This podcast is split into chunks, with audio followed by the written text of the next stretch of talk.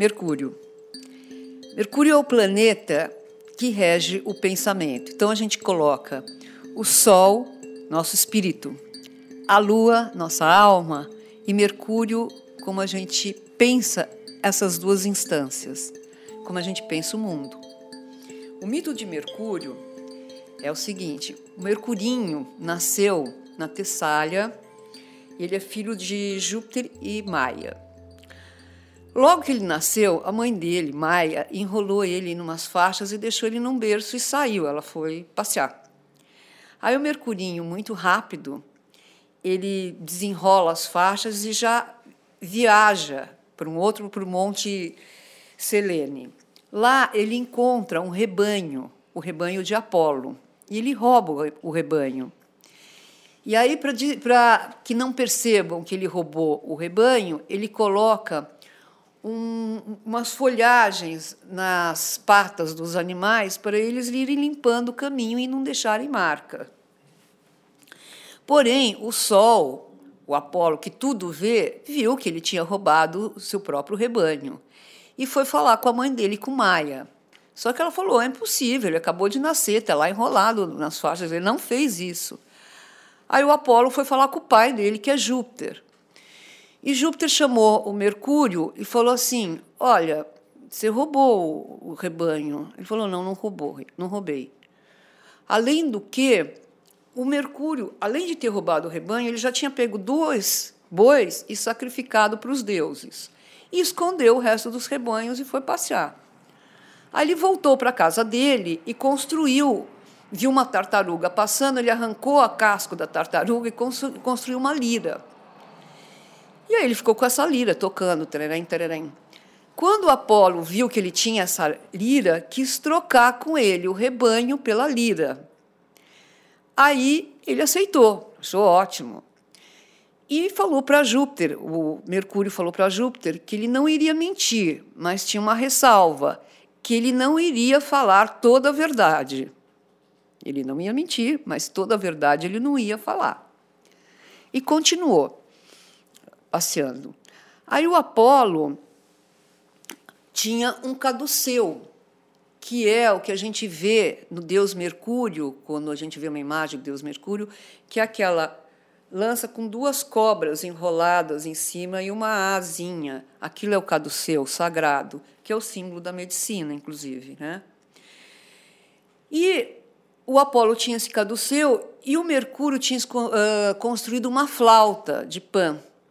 E aí o Apolo também queria essa flauta. Aí ele trocou pelo caduceu. E mais algumas aulas de adivinhação. Mercúrio se tornou o mensageiro dos deuses.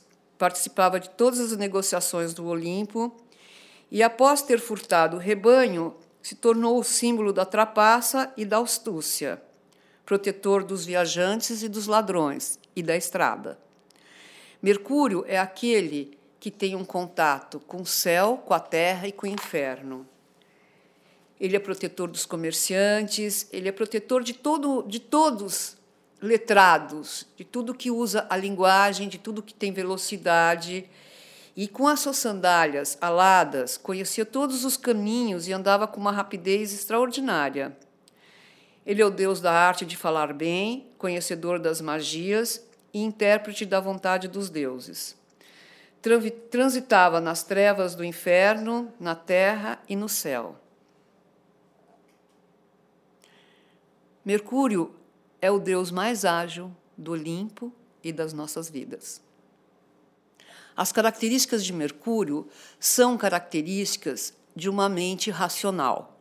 Ele rege o nosso pensamento, a nossa comunicação, a linguagem, a nossa capacidade de juntar coisas e de fazer um texto, de juntar ideias, de separar ideias, de entender a dualidade das coisas, de entender que o mundo tem bem e mal, noite e dia. O que, que a gente faz com essas dualidades? A gente consegue sintetizar elas, a gente consegue separar. Mercúrio é o planeta que nos permite lidar com todo o aparato intelectual então, o signo que está o Mercúrio é como a gente lida com nossas ideias, com a nossa mente, com o nosso raciocínio. Mercúrio é o planeta que nos dá a capacidade de discriminar, de saber o que é bom, o que é ruim. Ele rege o signo de Gêmeos e ele rege o signo de Virgem. Em Gêmeos, o Mercúrio é um Deus curioso que vai atrás de tudo, que vai atrás de tudo que é livro, entre tudo que é biblioteca. Olha, a biblioteca do zodíaco, ele vai atrás de ideias, ele vai escutar o que as pessoas estão falando, ele vai repetir um pouco o que as pessoas estão falando com as ideias dele, porque assim como ele regia os ladrões, ele é um pouco cleptomaníaco mental. Ele pega as ideias, dá uma transformada e solta para fora. Assim como a nossa respiração, a gente joga para dentro o ar, modifica ele, sai em gás carbônico, sai outra coisa. A gente pega o oxigênio e devolve gás carbônico. A gente pega uma ideia e devolve ela um pouquinho modificada. Esse é o Mercúrio em Gêmeos. Mercúrio em Virgem é um Mercúrio analítico, é um Mercúrio na Terra. O que eu acabei de falar é um Mercúrio no ar, que é Gêmeos. O Mercúrio na Terra, ele lida com as coisas da Terra. Ele analisa, ele discrimina, ele vê o que é bom, o que é ruim, o que serve para ser utilizado, o que não serve para ser utilizado. Mercúrio em Virgem ele tem uma disciplina mental e é muito voltado para a reflexão, para o pensamento, porque é um dos signos mais racionais do zodíaco. Então ele racionaliza tudo, ele pensa de uma maneira econômica, como que dá para economizar energia para fazer certas coisas. É um Mercúrio muito racional. Mercúrio em Gêmeos já está mais ligado com a flexibilidade, com a adaptação, com a troca, com o movimento, com a curiosidade, com a dispersão, com o intelecto, com a instabilidade, com a dúvida. Todos são esses atributos de um Mercúrio em Gêmeos. O Mercúrio em Virgem é um Mercúrio mais austero, mais crítico, mais analítico, mais discriminatório, mais avalia as situações tal como ela é, como elas são, de uma maneira muito rígida muitas vezes. Ele tem uma autocrítica muito grande. Então, é um Mercúrio mais rígido, que é o Mercúrio na Terra, do que o Mercúrio no ar que viaja para tudo que é canto. Finalizando, aonde a gente tem Mercúrio no mapa, no signo que está Mercúrio, é a maneira que a gente pensa, é como a gente se comunica, é como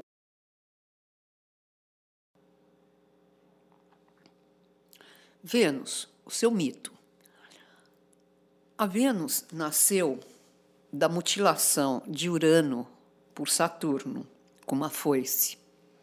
Do sangue dos testículos de Urano nasce a Vênus, que é denominada a que surge das ondas do mar.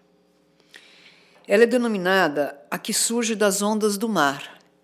É aquela imagem muito conhecida que todos têm, daquele quadro da Vênus na praia e um, um vento assoprando, que é o Zéfiro. Esse Zéfiro leva a Vênus a caminhar pelas areias. E nas pegadas dela vão aparecendo flores. Ao nascer, a Vênus foi entregue às horas, que a educou de uma maneira super ampla, com vários atributos. A seguir, depois que ela estava educada, ela foi levada ao Olimpo. E os deuses ficaram encantados com a beleza dela. Todos queriam ter um relacionamento com ela, todos desejavam seu amor. E Júpiter queria também o amor dela e ela negou. Então, ele, como castigo, fez com que ela casasse com o deus mais feio do Olimpo, que era o Vulcano. E a Vênus como toda é linda, maravilhosa, tinha milhares de amantes. E o amante mais importante, mais conhecido foi Marte.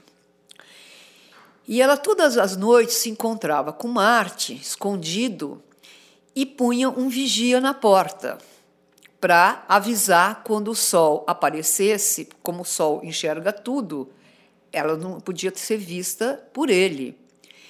Mas um dia o vigia dormiu e o sol que tudo vê viu que ela estava na cama com Marte e foi correndo avisar para Vulcano.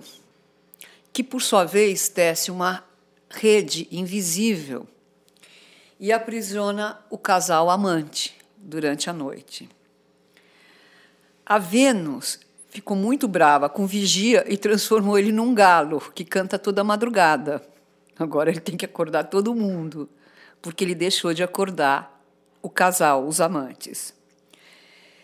Vênus, a deusa do amor, da beleza e da arte, ela é movida pela paixão, pela beleza, por tudo que dá prazer. Então, como falei, ela, ela é infiel, ela tinha vários amantes. E ela foi castigada, mas mesmo assim ela não deixou de ser infiel a Vulcano, que era o deus mais feio do Olimpo. A Vênus está associada ao desejo erótico, à satisfação uh, no mundo físico, material.